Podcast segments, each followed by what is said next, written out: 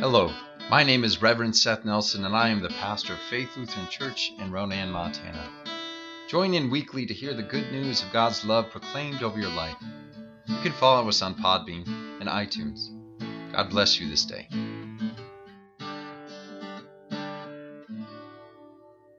A reading from Isaiah chapter 2, verses 1 through 5. The word that Isaiah, son of Amoz, saw concerning Judah and Jerusalem. In days to come, the mountain of the Lord's house shall be established as the highest of the mountains, and shall be raised above the hills. All the nations shall stream to it. Many people shall come and say, Come, let us go up to the mountain of the Lord, to the house of the God of Jacob, that he may teach us his ways, and that we may walk in his paths.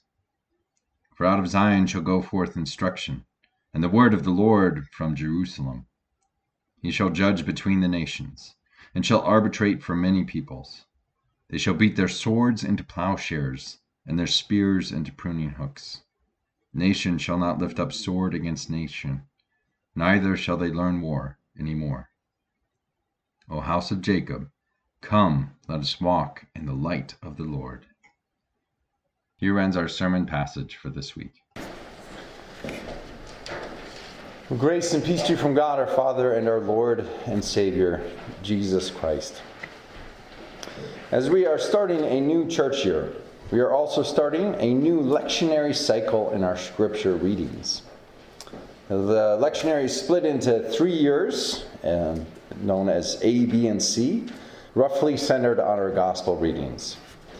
The readings for year A center on Matthew's gospel, year B focuses on Mark, and year C the one we just finished focuses on Luke's gospel, with passages from John spread throughout the other three years.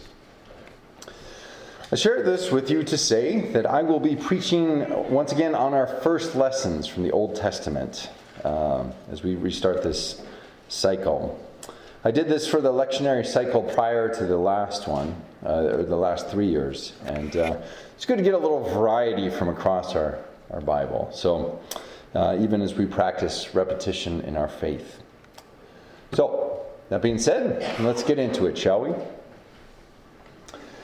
Perhaps one of the most mythologized cities and civilizations in human history is the, the supposed island nation of Atlantis.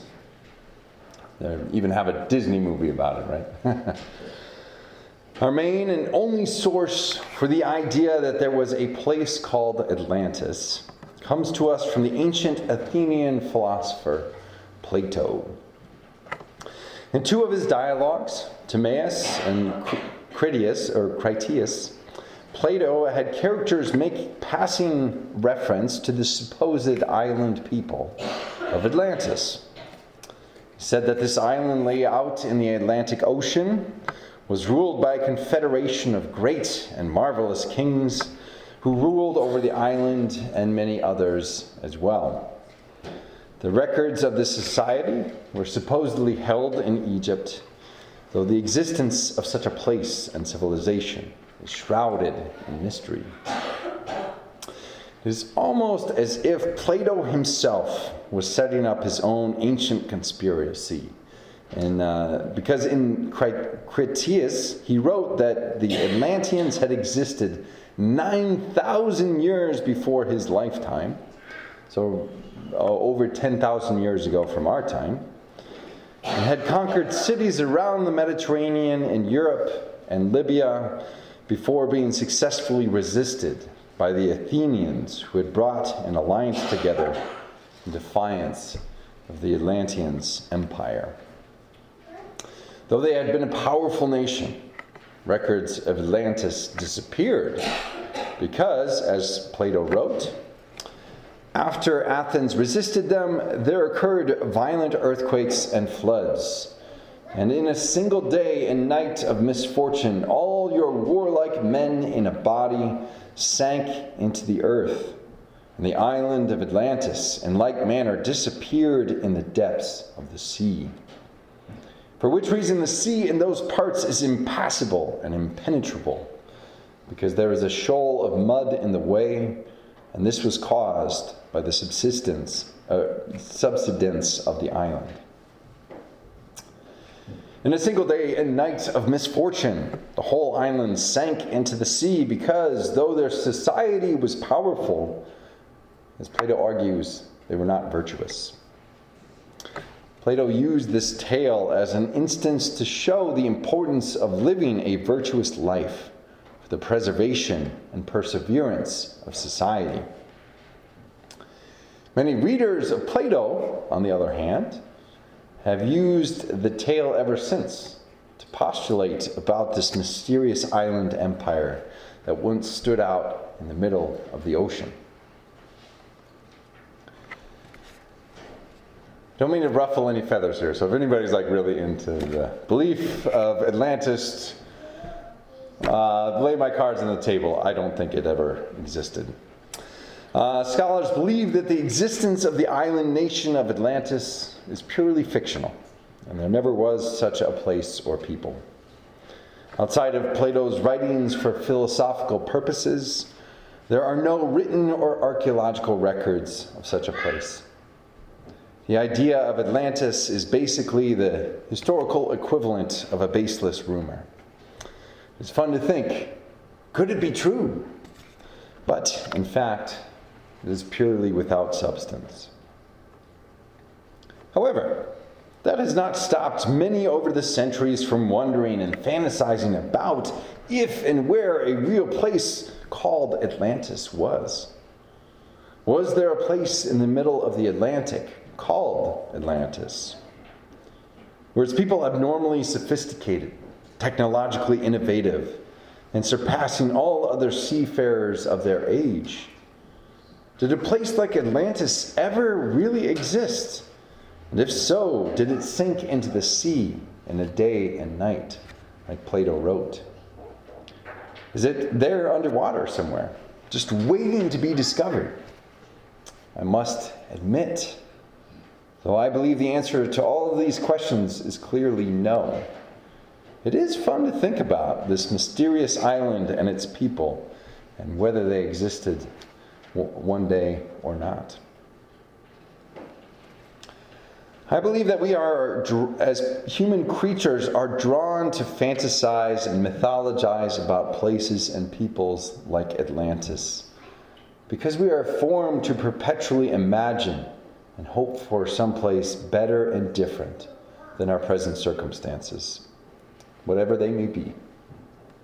We are made for, uh, for more than living and dying, eating and drinking, waking and sleeping, marrying and giving away in marriage, as our gospel readings or, and scripture readings said. We are made to imagine a place of higher purpose and meaning than we can create on our own. We were created to imagine places and realities different than our own. For those places and realities are like what God means to provide for us. We were formed to one day rise above the limitations of our limited world because God has more in store for us. Fantasizing about a mythical island is one example of people imagining a different reality with a different history than the one we know. While being a conspiratorial historian is certainly not the Lord's work, believing that God intends for the world to be better and different than we have made it certainly is.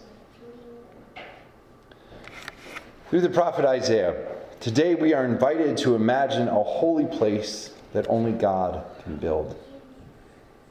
Unlike Atlantis, which was said to have arisen and fallen because of the ferocity of its warrior kings, the prophet speaks of the mountain city of Zion that God will establish. Isaiah says, In days to come, the mountain of the Lord's house shall be established as the highest of the mountains, and shall be raised above the hills. All the nations shall stream to it.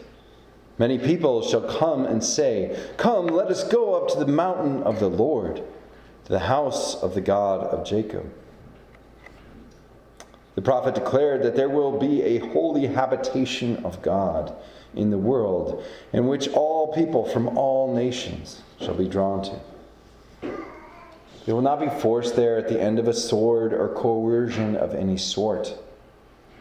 Instead, they shall be drawn to this holy mountain, home of, div- of the divine, for instruction. Allied nations, warring nations, people of every, every continent, color, language, all shall be drawn to the city of God, known as Zion shall be drawn there because they shall see that the place of God is a place of peace. From Zion, they shall learn the judgments and instructions of the Lord. And from these judgments and instructions, they will learn to beat their swords into plowshares, their spears into pruning, pruning hooks. And no longer will nation lift up swords against other nations nor shall they learn war any more.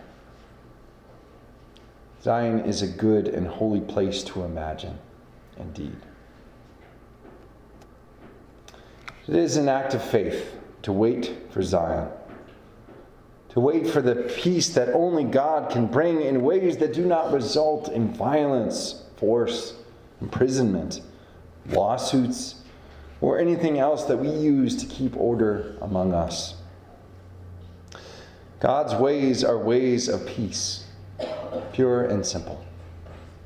A peace greater than anything we can create for ourselves. This peace of the Lord will be realized in Zion, that it is uh, the city which is to be constructed on that high, holy mountain in ways that we can scarcely imagine. We await with eager longing for the city and society that God is to build among us. There, the chaos, cruelty, and sins of this world will be forgotten. In their place will persist a true paradise that God and God alone can and will create. May the peace of God, which passes all understanding, keep your hearts and your minds in Christ Jesus our Lord. Amen. I hope that you have enjoyed this week's sermon podcast. If you would like to hear more, read my blog, or get a copy of my book called The Church Unknown, go to www.revsethnelson.com. If you feel called to support our ministry, I invite you to go to our church's website at flcronan.org and click on the Offerings tab. May the Lord bless you and keep you. May the Lord's face shine on you and be gracious unto you. May the Lord look upon you with favor and give you peace.